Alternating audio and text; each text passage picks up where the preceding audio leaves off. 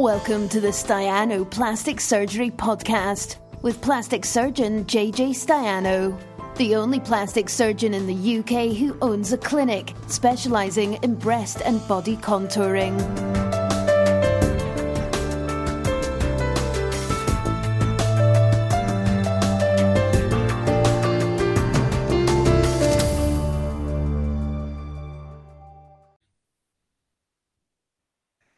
Afternoon, good evening, and welcome. It is the live Q&A with plastic surgeon to the stars, JJ Staiano. That's right, yours truly. I'm here. I'm doing the login for the Instagram because I'm multi-channel. Uh, live Q&A with plastic surgeon. I'm multi-channel, so I'm doing that now as we speak. Prepare your questions because it's going to be a big one tonight. I can I can promise you that. It's going to be a big one. Uh, yes, we're locked down. Actually, there's no lockdown questions. I've got something to say. Well, actually, there is some sort of lockdown question. So I've, I've got stuff to say about where we're at. Right, there we go. Go live. How do I go? I, I know how to go live. Come on. So, um, if you've got questions, please ask them. But if you haven't got questions, do not worry. Do not worry. Because it um I've got some. So I'm going to crack on. You know what I mean? I'm just going to get on with it because that's how I, I, I, that's how I roll. You know, taking care of business. Right. Um, and I did get some questions on Instagram, didn't I? Now it's not on that. It's okay. I made a note of them. Right. Now, question number one. Oh, hold on a minute. Hold on. We've got a question on Instagram straight in. How do I know BBL has necrosis? So uh, that's a that's a bit of an alarming question, Melanin. Melanin's asked on Instagram, how do I know if BBL? So BBL Brazilian butt lift. Um, so Brazilian, Brazilian butt lift is uh, traditionally uh, fat um, fat grafting to the buttock. So if you're talking about necrosis, can I just say I'm assuming everything's working? Is that a fair assumption? Yeah, we'll just we'll just crack on. Uh, if you're talking about um, necrosis, then uh, there's uh, skin necrosis is one thing, and you'd know about skin necrosis because the skin would go black or at least mottled. Got a question about that here actually, um, but uh, yeah, hardening. So what you're talking about there, melanin, is actually fat necrosis. So fat necrosis is more common with fat grafting. So uh, a Brazilian butt lift is usually fat grafting, so fat injected into the buttock. And one of the risks of injecting fat into places is it has to take like a graft. And if it doesn't take it get it dies and forms a hard lump. So uh, if you have got uh, hard lumps melanin uh, then that sounds like it may well be fat necrosis and um, what i would normally say to i don't do brazilian butt lift so just to disclose myself on brazilian butt lift but in general terms of fat necrosis after fat grafting so i do quite a lot of fat grafting you've got to be a bit careful with fat grafting because obviously if you inject too much you get necrosis and if you inject too little you get subtle results. So i'm more on the subtle results side than the high volume side. Um, but, but, but buttocks, you often need to do high volumes. So um, so the what I would normally say if you've got uh, if you're worried about necrosis, then uh, it's basically scar tissue of the fat. So you would wait to see if the scar tissue softened. So if you have got hardening, then I would wait to see if it's softened. I would advise you to massage it and wait to see if it's softened and give it some time. Um, minimum three months, ideally six to twelve months, really for um, for waiting it to to soften. And if it doesn't soften, if you still have fat necrosis and hard lumps, you can remove those hard lumps um, surgically. It would mean a scar, but uh, sometimes if you most of the work that I do is breasts. So if you do fat graft into the breast and get some fat necrosis, if it doesn't soften and settle over time, you can remove those hard lumps. But um, give it time is my answer to that, Melanin. Uh, Khan says all is good. Khan, long time no see. How are you? And I'm glad that all is good. Or do you mean all is good with the sound? Maybe you mean all is good with the sound. But anyway, either way, good, glad to see you. Um, oh, hold on a minute. Fat necrosis, uh, melanin. If you leave in the fat necrosis, is it dangerous? No, melanin, it is not. So if you, the only thing I would preface that is to say most of the work I do is breast. So if someone has a hard lump in the breast, we might think, hold on a minute, is that fat? We just better check and biopsy it. Buttock, obviously, you're not worried about. um, lumps in the buttock. You know, breast could be a sort of breast cancer that you're calling fat necrosis. But um, so if you had some fat necrosis of the breast, you might be concerned. But fat necrosis in itself is nothing to worry about, and you is not dangerous, and you don't have to worry about, and, and you don't have to do anything about it. It is just uncomfortable, and it can be unsightly so you may want to have something removed, but that is not dangerous in itself, melanin. That is not why people come to harm with Brazilian butt lift. It is not fat, fat necrosis that causes the problems. It's fat being injected into the vessels that then causes goes around your body, causes blockages in your lungs and and things like that. So uh, a fat, uh, you know, if, if there's been uh, some fat that's died and caused a hard lump in your buttock, totally not dangerous. Massage it. Stick with your surgeon as always. Talk to your surgeon about it, but uh, yeah, it's not in itself anything to worry about. Um, what we got here on Facebook, we got Jojo Joe. Jojo Jojo. Um, I've been investigated for Ehlers-Danlos syndrome as I have weak connective tissue. I have a diastasis recti and an umbilical hernia and really want a tummy tuck. Would you still operate in these circumstances? Two parts to that question, Jojo Jojo. Uh, first part is at the moment, second part is ever at the moment, and this goes on with Jay's question, are you doing surgery at the moment? So, um, in answer to the sort of general term, are we doing surgery in the moment? Um, then the answer is yes, we are, but we are very aware of what is going on in the world and in the country and in the NHS mainly, uh, and what we um, we've sort of all got together in terms of the sort of plastic surgeons, particularly ones who own clinics and things. And it's been, you know, we, we don't want to put any pressure on the NHS. So we are still seeing people, we are still treating people. We don't want to put any pressure on the NHS. So for that reason, we're not doing anything that might remotely need to have any help from the NHS, any sort of inter-hospital transfer, for, and God help us, any ITU care. So that means operating on people who are what's called ASA one, which is um, ASA is like an anesthetic grade of how um, uh, if you've got any medical problems, basically. So I, ideally, people without medical problems, really. So um, you know that, that any sort of medical problem would be we'd be thinking, oh God, if there's any risk that this is not straightforward, I think we'd be saying to you, look, at the moment things are pretty uh, sketchy at the NHS, so let's you know, can we just do it later on, sort of thing, when things are better? So um, at the moment, I think things might be a bit sketchy. In general terms, though, Jojo Jojo, operating on someone with Ehlers-Danlos is possible, but you would have to have a proper consultation because the reason the thing about Ehlers-Danlos is you um, your skin is hyperelastic, as you say, weak connective tissue, and so what we um, so there is a risk of wound healing problems. And one of the things with the t- tummy tuck is uh, you know concerns in terms of wound healing and what have you. So you are increasing your risks in those terms. So it's not that you couldn't have a tummy tuck but it was just it's just that you would have an increased risk of uh, wound healing problems. Um, so that's that's what that's you know that so it's a yes but it's it's it's a it's a yes, but possibly not at the moment. UC Biodol, my fave, fav, fave, fav. How do you, how do you pronounce F A V? Fave, fave. Has got an e on it, doesn't it? But anyway, uh, blue trolley dolly, blue trolley dolly's in the house. Are you doing surgeries at the moment? No. Where when will you be back operating? And this would be my third breast augmentation. How can I ensure it how can I ensure I will the re- I will the result I require this time? What I sh- what should I be asking for? Um, I don't know, Teresa. What should you be asking for? I don't, I don't what do you want? What do you want? Um, I've got to be honest with you, Teresa. It is a bit like the law of diminishing returns with with uh, with surgery in general, particularly sort of breast implant surgery. The problem with breast implant surgery is you get scar tissue around the implant, which causes what's called capsular contracture, which is hardening around the implant.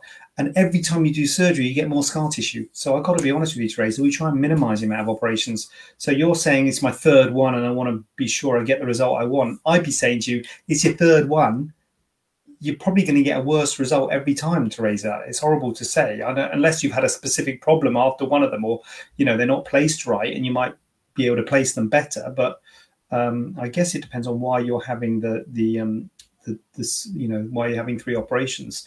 But in general terms, more operations is not good, Teresa, and um, you want to sort of minimize your surgeries to the breast. And how can I ensure I get the result? Well, I've got to be honest with you, Teresa. Good God, I wish I could ensure that you would. I mean, I don't know if I, I don't know if I'm your surgeon, but whoever your surgeon is, you know, we wish we could ensure you get the result you want. We wish wish we could say to you, yes, you're going to get the result. Bottom line, Teresa, you can't ensure you're going to get the result you want. You can just do your best to make sure you've um, um, explained your goals and your wishes to your surgeon perhaps looked some looked at some results maybe spoke spoken to some other patients of the of your surgeon and thought that you might have a good chance of getting a good outcome. Sounds awful that doesn't it? But i mean obviously we hope everybody gets a good outcome but if someone says i want to how can i ensure i get a good outcome? there's no answer to that. If there was an answer we'd all do it wouldn't we? We'd all go into surgery and say right i'm going to do what he said to make sure i get a good outcome you know every patient wants a good outcome every surgeon wants a good outcome but i think it's about making sure you can talk to your surgeon making sure you've got time to um, making sure you've got time to um, to discuss your outcomes and what you want, and uh, feeling comfortable that um, that that's gonna that's you know that that's a realistic goal that you've got realistic goals, and that's the name of the game, Teresa. Realistic goals, realistic expectations. Um, that is the name of the game. So hopefully, making sure your expectations align with your surgeons and that is probably your best hope of getting a good result and positivity you've got a positive thinking um, I don't know if that's the answer you wanted, Teresa, but uh, Jane, your jumper matches your beard. It looks weird. Does my jumper match my beard? That's embarrassing, isn't it? It's embarrassing. What's going on here? I'm not touching my boobs at all because people never satisfied with the results. You go, UC Biodole. I'm not sure I would completely endorse that comment, UC Biodole, since I do a lot of boob surgery. But if that's, you know, you go, sister. Absolutely. Empower, empower yourself. Sorrel Island, I have BA surgery booked in with Mr. Khan through your clinic, and I'm so excited, as am I, Sorrel. As am I. Very excited. And um, good luck with that. He'll look after you. Uh, Danny, would you ever put an implant in while doing breast reduction to ensure desired shape? Good question, Danny. No, not my thing. People do do it. People do do breast reduction and then put an implant in to give fullness in the upper pole. Because when you do a breast reduction, the fullness is up here and then it settles, and uh, it, you don't get sustained fullness. So if you want that full look, then an implant does give you that full look. But if you want to be smaller and the full look, it's a bit it's a bit counterintuitive. So some people over reduce and use an implant to give the full look. I don't like that technique, Danny, and it's not really something that I like doing because I don't like taking out healthy natural breast tissue and replacing it with an implant because an implant could have problems in the future. So um, I don't. Oh, I should take that off. I don't like. Um, I don't like that, that, technique, but it is a technique, and some people do. So uh, it's it's a thing. Didn't notice the beard and jumper. He's living the dream in it. Yeah. You, oh my god, what's going on? Got emoji central. How got what? Oh, sorry, Facebook. I can see Facebook. I'm going to do a couple. I'm just going to do one more Instagram question, then I'll go to Facebook. Um, how long after surgery are you safe to fly? Guess the job from the Instagram name. Blue Trolley Dolly. Blue Trolley Dolly. I guess Trolley Dolly. It could be British Rail, couldn't it? You have trolley dollies in British Rail, don't you? Anyway, how long after surgery are you safe to fly? The answer to that, Blue Trolley Dolly, the easy answer to that is six weeks. I'll be told I rambled a bit, so shall I just say that six weeks? I'll just say that six weeks. But if you want me to ramble a bit, the rambling answer is that if you have to uh, draw, uh, fly, you can fly. You're not going to be stopped at the airport if you had surgery last week, but it's going to be uncomfortable. It's going to be swollen, and you might need some um, you might get some wound healing problems. So you really want to make sure you haven't got any wound healing problems and everything's settled before you um, fly. Um, and around six weeks, things will start to be settled. They'll probably still be a bit swollen, they'll be a bit uncomfortable. So if you're going on holiday, you might want to leave it a bit longer. But if you're doing work, you might you might possibly be able to go sooner, as long as you're not doing anything too heavy, because you want to avoid anything too heavy for four to six weeks after surgery. Right, I am going to go because this is kicked off now. Facebook. Are you doing surgery? When you be operating? I've done that one. How can I have a cons? How can I have a consultation, please? Jay, you can have a consultation by all means. Message me, and we'll sort it out. Message me and do give us your uh, give us your phone number or, or or just say what day or something. Um, just just message and or ring 0121 454 3680 they're not there at the moment, but you know that's what that's the number. Michelle says hi. Hi, Michelle. Long time no see, Michelle. Where you been? You know you can come back if you've got any problems, or even if you haven't got problems. You know you're always welcome, Michelle. It'd be lovely to see you, just to see how things are going. Now, Liz has used the appropriate hashtag there, everybody. Liz, hashtag Ask JJ. We are not going to get this trending if we don't. Do you do trending on Facebook? Or is that just Twitter? Does trending exist? Anyway, we're not going to get this to be famous if we don't all embrace it, people. So, Liz, well done for getting the hashtag in there. Does everyone ha- who has a tummy tuck find the numbing parts across their scar is is possible to retain that feeling? So, no, not everybody finds their numb in parts. Early on, I would say, Liz, it is very common for have to have numbness uh, around the scar, between the scar and the belly button, over the skin, feels weird. So it is very common to have numbness early on, but it does not. Um, it is not a, uh, a, definite that you're going to have permanent numbness. Um, but having said that, it can take nine to 12 months to come back to life. So it does take a long time for nerves to recover. So, um, you know, I don't know how long ago your tummy tuck was, if indeed you have had a tummy tuck, but uh, then it can take a while for it to come back.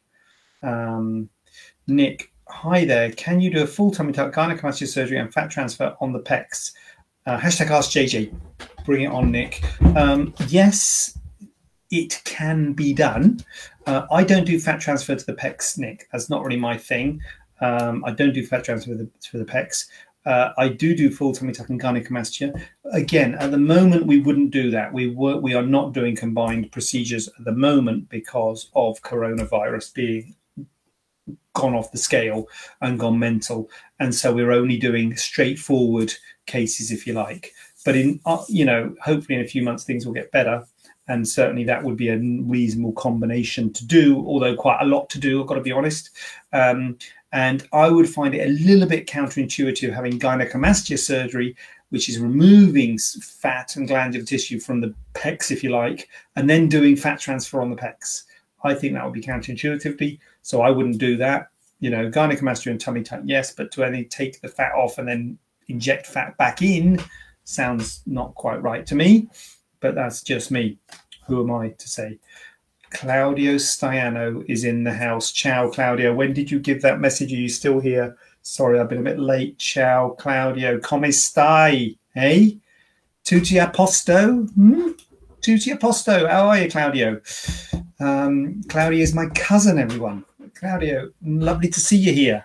And I hope everything is okay over there. I hope you're surviving um, lockdown on the island of Capri. Huh?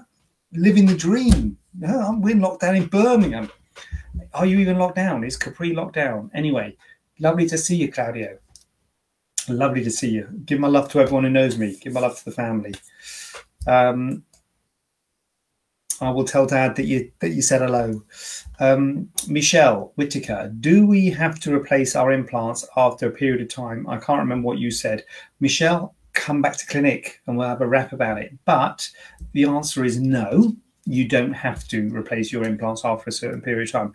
A lot of people think you need to replace your implants. God, this is gone mental. Replace your implants after a certain period of time, but you don't.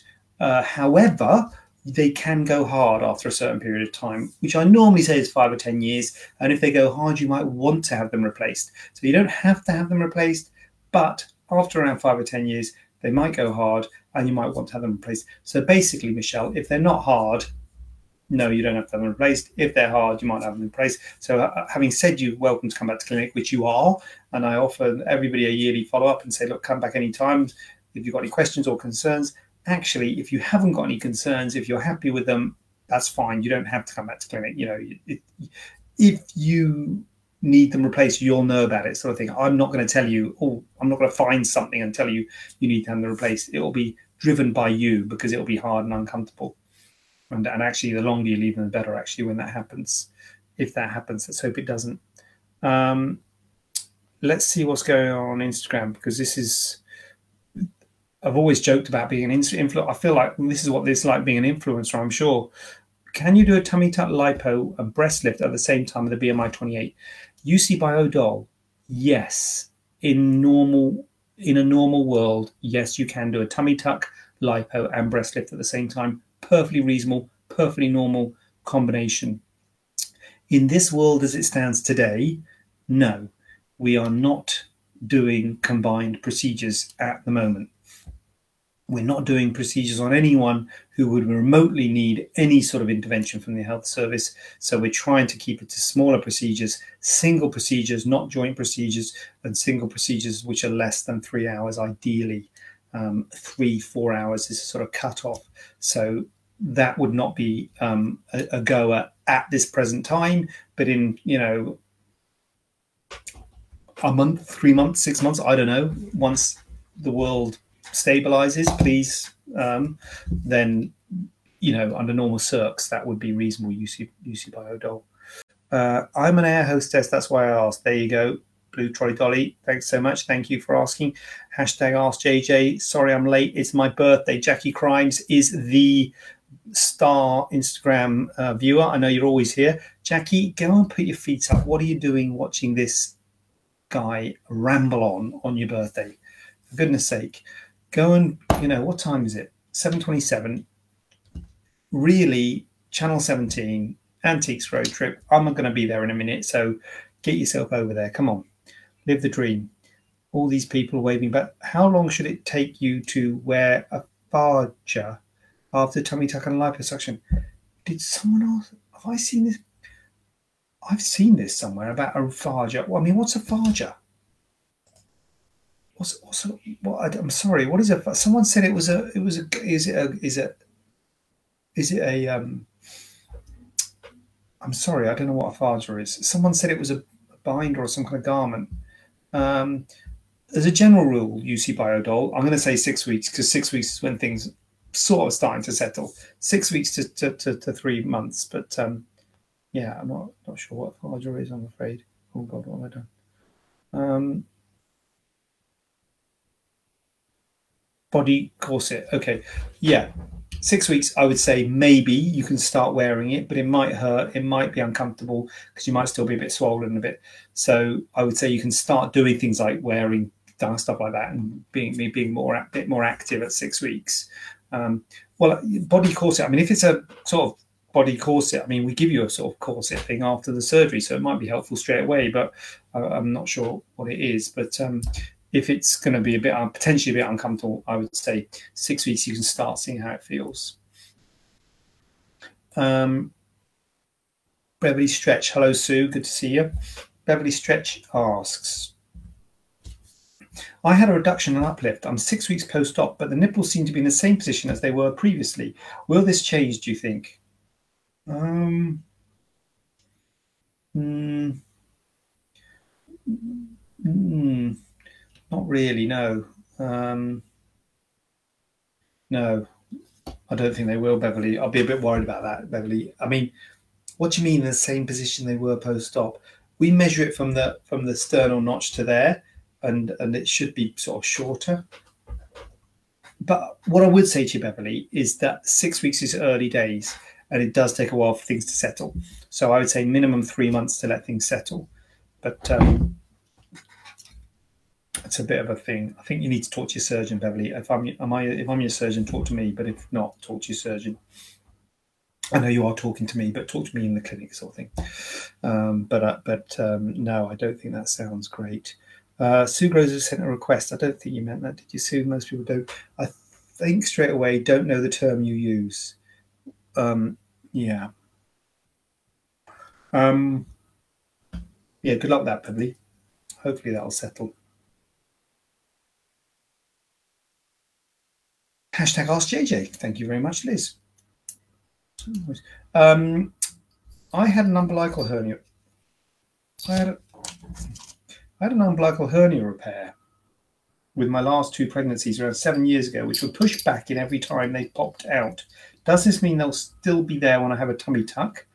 Would it increase chance of complications or make the tummy tuck procedure more risky? No, it probably will mean that they'll still be there um, with the time with the tummy tuck. Um, and if it's just a small one, then it could be uh, repaired. But if it only comes out when you're having pregnancies, it's obviously uh, not a significant hernia.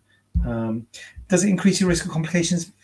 I suppose marginally, Liz. If if we know you've got a hernia there, and sometimes we can um, demonstrate the hernia by making you increase your abdominal pressure. You know, like we, when we test your muscles, lifting your head and shoulders off the bed, or lifting it at straight leg raise, lifting both legs off. If you feel around your belly button and tense those muscles, you might be able to feel that defect.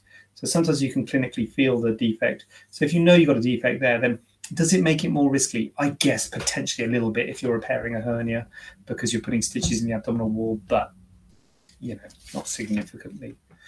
Um, uh, don't know. Uh, what's your opinion on BII? BII, this is Rosalina on Instagram, BII, breast implant illness. Um, I'm assuming that is what you mean. Uh, my opinion on breast implant illness is that it seems to be a thing. And there are definitely people out there who have symptoms. So, what breast implant illness is? People with uh, silicone implants who feel unwell in some way and feel it's related to their implants and then you remove the implants and they feel better. Now, from a medical point of view, there's no evidence to say that silicone implants can make you feel unwell. The symptoms are often non-specific, like uh, tiredness, brain fog, lethargy, uh, hair loss, skin rashes, joint pains. Um, and you know, if someone comes to this, they say, "We can't guarantee it's due to implants because we haven't got any evidence to say that silicone implants can cause these symptoms." However, when you remove the implants, they get they feel better straight away, and I have seen that happen. I have seen people who have these um, symptoms, and you remove the implants, and they say, "Oh my god, I feel so much better. I feel great." You know, so it is a thing. That is my that is my opinion on it. However, I don't see it very often. I use a lot of breast implants, and I don't see it very often. Uh, and I do think that people who suffer from it are quite vocal in the social media world. So it may be that it seems to be very common if you sort of go searching for it. Certainly in my life and in my practice, I don't see it very often. But having said that, I have seen it and it seems to be a thing. Do you get many patients who get their implants explanted? So um, in my so in my patients, in my own patients, I have um, never seen a patient with breast implant illness. I have treated patients with breast implant illness who've had surgery elsewhere. I'm not, I don't think it's surgeon dependent, but I just say it's, it's, clearly not that common. But yes, I have seen people who've had their implants explanted. Um, as I say, I have seen people with breast implant illness. Um, the main thing, I guess, for explantation is capsular contracture. That would be the main uh, concern. And I did have one patient who had pain, persistent pain, which I think there's a question here on it about um, who had the implants explanted. And again, I couldn't guarantee that that would make the pain better because it's very uncommon for implants to cause pain. Long term, short term, yes, but long term, no. So I'm like, I can't guarantee this will get better. But she was adamant, and I removed the implants, and the pain was better. So, um, you know, yeah, there we go. Uh, thanks, Rosalina. Thanks for the questions. Um, my nipples have looked purple since my breast lift. Is this normal? Now, I looked at this question and I immediately went to see who asked the question because I, have have a spreadsheet here with all the people who've asked the questions and it, and it doesn't say. So, um, no, that's not normal. So, if that is my patient, I need to see you or send us a photo uh, that is not normal. So, um, one of the problems or one of the risks with breast lift is the vascularity, the blood supply of the nipple can be um, compromised, which means that if it doesn't get enough blood, then it can go purple and you can actually lose a nipple. Nipple necrosis is a risk of breast lift. Now, it's very rare, but it's out there. And so you have to be aware of it. And it's more related to breast reductions, particularly big, big breast reductions, but it is a thing So you have to be careful. So it might be that they're just a bit purpley, a bit battered and bruised, a bit knocked about, um, and going to be fine, or it might be that they're in trouble. So that is question which you don't really like seeing at your uh, on your Facebook Live because you're thinking, hold on a minute, I need to see. Well, if it's my patient, I need to see this person, and if it's not my patient, you whoever you are, you need to go and see your doctor and send them a photo at least and get an opinion as to you know what you mean by purple because um, if it's just looking a bit knocked about and a bit bruised and a bit pinky purple, that's okay. But if it looks a bit sort of darky, blacky purple, then that's not great because that is a risk. So, yeah, not a great one, but uh, yeah, seek help, whoever that is. Um, what we got here? How long post birth do you have to wait for a mummy makeover? Danny, I've got that question here because you asked on the thing, didn't you, Danny? on the little thing. I've made a note of that. I made a note. So thank you, Danny. So how long? I've got it on here. Uh, how long after birth do you have to wait for a mummy makeover? Minimum is six months, Danny, and ideally one year for two reasons. One reason is your breasts and your stomach will recover after the stretching and the breastfeeding, etc., and the birth. So that's why it's minimum of six months to let your body recover from the from the birth. And the second thing, and the longer you leave it to recover, the better. But as I said, a minimum six months. But I think it's hard to have this surgery. Mummy makeover is quite a big op. And again, we're not doing mummy makeovers at the moment because of the COVID, because that's a joint procedure. But anyway, it's hard to recover from a mummy makeover with a six month old baby. So I think it's a little bit easier when the child's a year, if they're walking, a bit more manageable, maybe. So I think that those two reasons, letting your body recover and let your child get a bit more mobile, uh, a year would be where I would be on that one. Danny, also, Danny's back in. How many sizes smaller can you go with reduction? Sorry for all the questions. Sorry for all the questions. Whoa, come on. We love it. We love the questions. So, how many sizes smaller can you go with a reduction? Um, the, well, basically, Danny, the bigger you are, the um, the more you can go down, if that makes sense. So if I say two or three cup sizes, that doesn't mean if you're a D, you can go to an A. That makes sense? But if you're a JJ, you can go to a what's what's a few less than that. Anyway, I don't know is the answer. Um, broadly speaking, you know, when you talk cup sizes, you talk 150 cc's or 150 grams is a cup size, and you can take, you know, one and a half kilos off a breast. So is that 10 cup sizes? Can you take 10? I don't know how it works. I don't know how it works. So you can take a lot off a breast, basically. You can take a kilo or more off a breast, but we don't tend to, once we get to that stage of the very big breasts, we don't, you know, the, the cup sizes pale into, uh, become a bit blurred. So um, several is the answer, and the bigger they are, the more you can take off. Let's answer the question. Sabotage. I've seen B and A, B and A, that's before and after. I'm guessing pictures from a few surgeons whereby the nipple post op shape looks quite slanted slash jagged instead of round. How is this avoided, or how can you make sure the nipple is circular? Really good question, sabotage. And I'm assuming this is caused by the skin stretch when stitching back together. Now, the problem with sabotage, this comes back to the question earlier where the patient wanted to make sure they got a good result. You cannot um, guarantee stuff like this. And it's really frustrating as a surgeon because what I want to do is I want to make sure that everything is perfect for you, and I want to make sure that the nipple is a perfect circle and everything's brilliant. And we've got things when we do the surgery to make a circular, you know, a, a, a nipple marker, a nipple ring, make a circle, cut a perfect circle, make everything absolutely perfect. And then you look at it six weeks later, and it's an oblong, and it's not a circle, and it's, it's not quite round, and all that. Now, the first thing I say is nipples are never circular anyway. Natural nipples aren't circular. So, you know, that's good because it's natural. And secondly, you just cannot predict how the skin's going to heal and how the scar is going to settle. So you can make it a perfect circle, but then the scar will always settle and it never is, basically. So I don't. Uh, so in answer to your question, how can you uh, how can this be avoided? I don't know. And if you and, and make sure the nipple is circular and sabotage. If you find out, please let me know.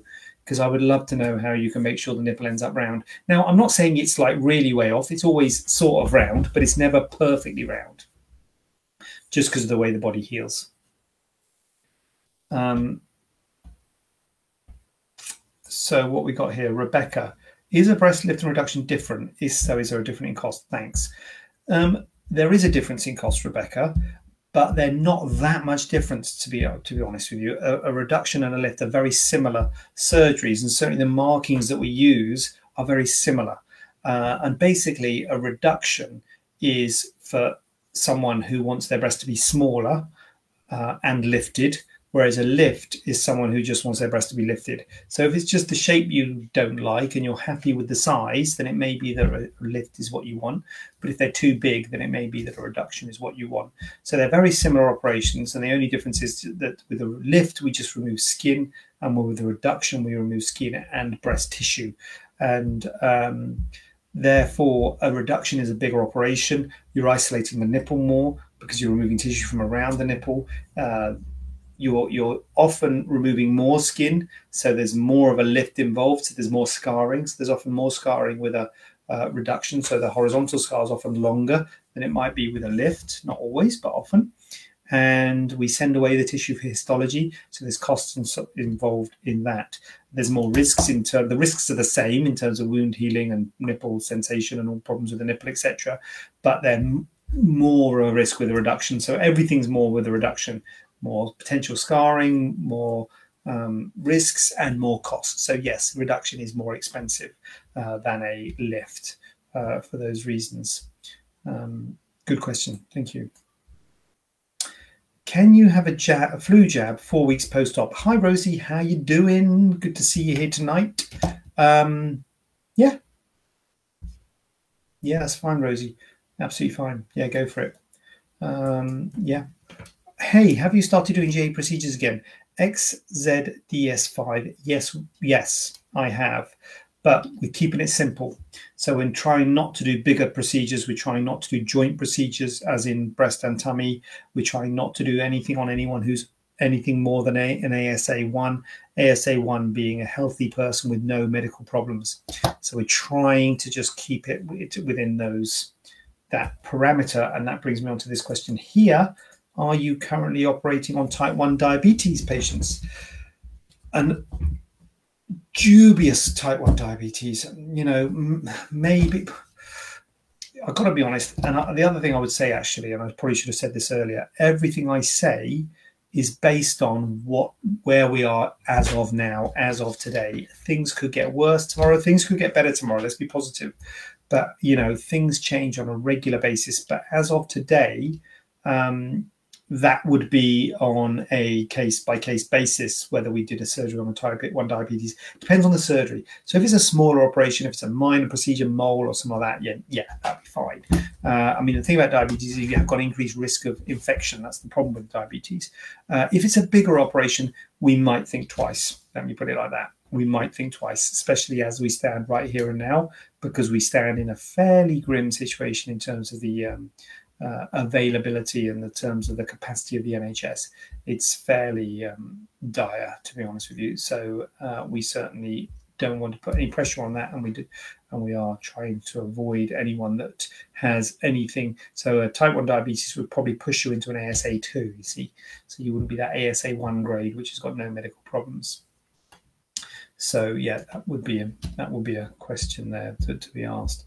Would you get a better result if you had lipo around the hips and inner thighs with a tummy tuck procedure? Did I have that last week? Anyway, um, would you get a better result? Yeah, around the hips. Yes, I did have this. I remember asking answering this question. Um, hips, yes. Inner thighs wouldn't have no effect. Well, the reason the hips, yes, is because with the tummy tuck, it's quite nice to contour the sides sometimes. And so, you know, with it, so doing a bit of lipo to the to the to the hips can be nice to contour the whole sides. Um, the thighs seems to be a different sort of cosmetic area, so um, you know you can combine lipo to the thighs. If you are going to do lipo to the thighs, I would say lipo to the outer thighs The inner thighs doesn't respond quite as well to lipo than the outer thighs. Um, so I'm not a big fan of doing lipo to the inner thighs. So yes, hips, inner thighs less so. Um, Rebecca says, thank you. Rosie said, thank you, doing well. Good to hear, Rosie. Good to hear. Um, why is my tattoo not suitable for excision photo? Um, so here we have a tattoo. Uh, can we do that? Oh, look at that background. What's that? What is that? Ba- Sorry, Instagram. I've got a background on Facebook of trees and how do I change that background? I didn't. I never realised I had a background. How do I change that back? Anyway, now is not the time. Now is not the time, Kitter. Background. There, yeah. Here we go. Change Apply. Oh, is that better? Anyway, sorry. Right, stop messing with the background, man. Okay, they're none. None background. Is that better? None. Um, so this tattoo is not suitable, correct. Uh, why is my tattoo? So Instagram, I'll describe it to you. It's a rose between the breasts, in sort of like the cleavage area between the breasts. And it's sort of quite wide here, and then it narrows to a short stem. So there are aspects of the tattoo which are favorable in that the shape it is long and thin because it's a rose which is good. That is a good thing. Um, so round tattoos are bad. Long and thin tattoos are good because then we sort of we can potentially cut them out. Because the way that i do tattoo removal is by excision i cut them out um, the reason this one is not suitable is because of the location it's in the cleavage area and uh, the cleavage area is a very obviously cosmetically sensitive area. So it would leave a nasty scar, number one. There's a huge risk of a bad scar in terms of keloid scar. Very high risk of keloid scar in that area, which would be very unsightly. And secondly, it is quite wide actually, even even though it's you know not that wide, but it is quite wide. The problem is that this patient here on the photo has got quite a narrow cleavage. I'm not. You'll have to see without a bra on. I don't know if there's a bra on there, but uh, have to see without a bra. And uh, but but it looks like the breasts are relatively close together. So if you remove that skin between the breasts and you bring the breasts next to each other, then you would potentially create what's called a symastia, where the breast sort of merges into one uniboob. I don't know if you've ever heard of this. You ever heard of that? Uniboob symastia, sort of a web between the breasts, and it's often caused, well, not often caused, but it's a risk after breast augmentation if the implants are too wide and the pockets sort of merge into each other and it's a really hard problem to fix. And I would worry that you could potentially cause symastia by taking this tattoo off by re- obliterating that very nice, crisp cleavage that's a very important landmark on, on the breast, uh, where the sort of medial aspect of the breast is. So that tattoo, sadly, is not suitable for excision, I'm sorry to say. Uh, back in the room. Um, can you explain what nipple grafting means, please? Yes. So nipple grafting means taking the nipple off and putting the nipple back on again. So it's what I think a lot of people think that's how you do a breast lift and a breast reduction, but it's not. It's quite certainly in my hands, it's quite a rare technique. So with a breast lift and a breast reduction, you're moving the nipple. The nipple's at a low place and you're moving it to a high place. And a nipple graft means you take the nipple off literally, you put it on the table, you know, you wrap it in a warm swab, you do the surgery, and then you prepare a bed and you put it back as a skin graft, just like you had a burn and putting a skin graft on. So you, you know, you put the nipple wherever you want.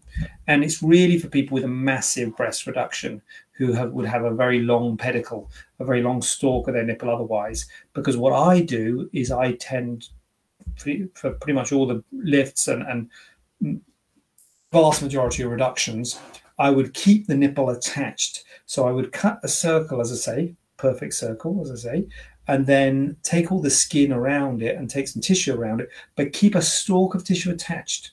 And that stalk will keep the blood supply and nerve supply going to the nipple. That's called a pedicle. And that will give a better blood and nerve supply to the nipple than a nipple graft. and it would only really be a really big reduction when you do a nipple graft. The problem with a nipple graft is you lose projection of the nipple, you always lose sensation. Um, and you could argue you lose sensation with a big breast, breast reduction anyway, but at least you've got a chance of having sensation. Um, and um, uh, and and you can lose pigment, so you can get depigmentation of the of the sort of lighter patches in the nipple. So it's not without its problems, but certainly for a massive breast reduction, it's got a place. But it's not quite as common as I think people would perhaps um, potentially think.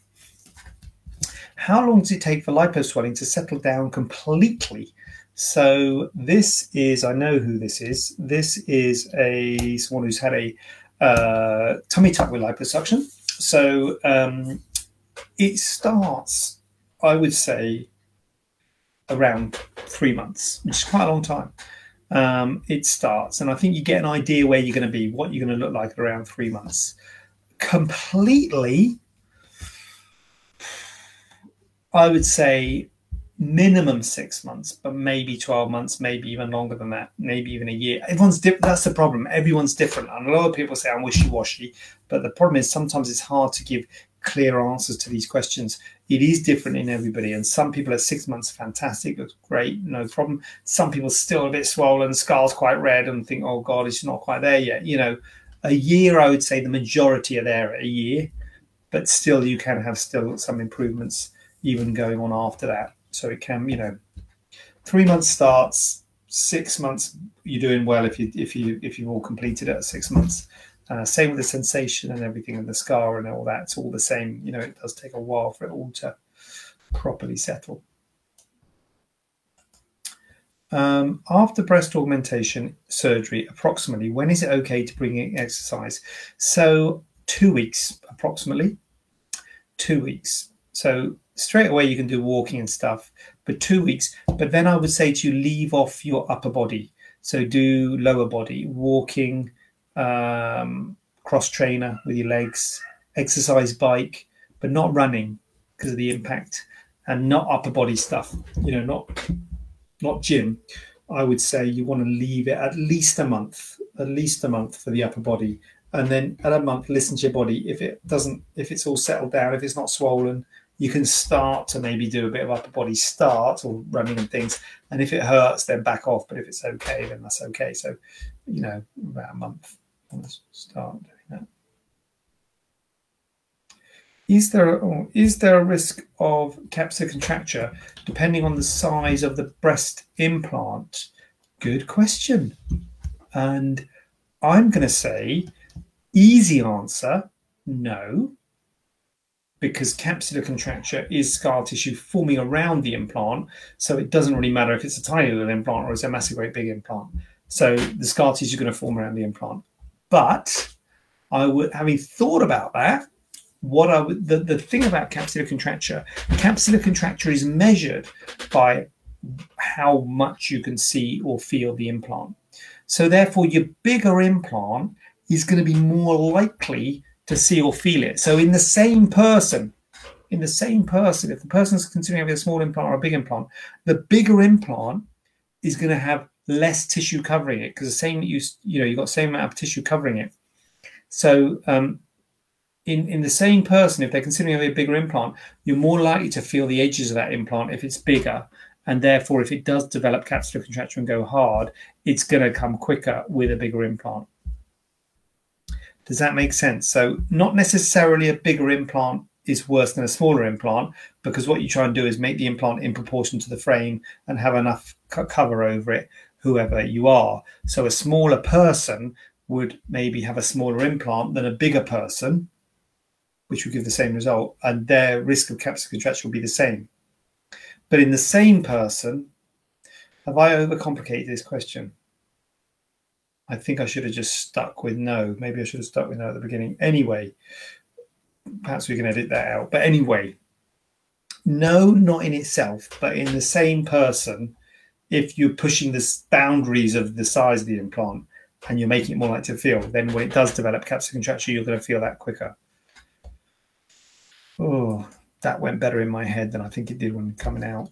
Oh, watch the playback on that one.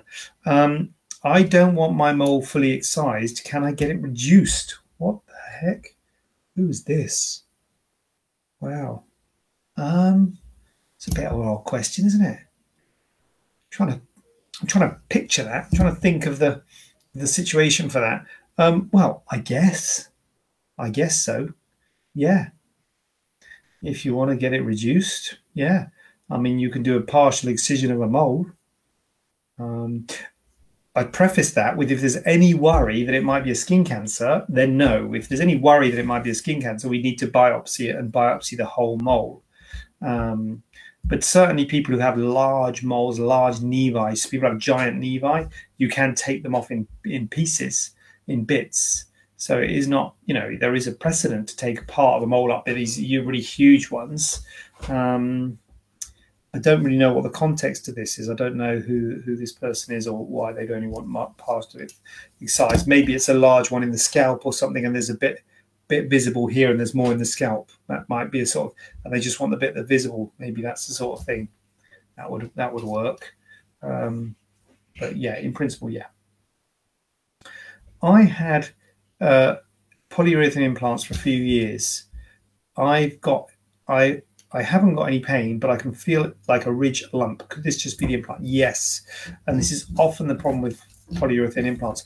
And you can usually, uh, not usually, but you can often feel it early on. Now, I usually tell people it takes about a year for it to settle. So this patient's saying she's had them in for a few years and she can still feel it.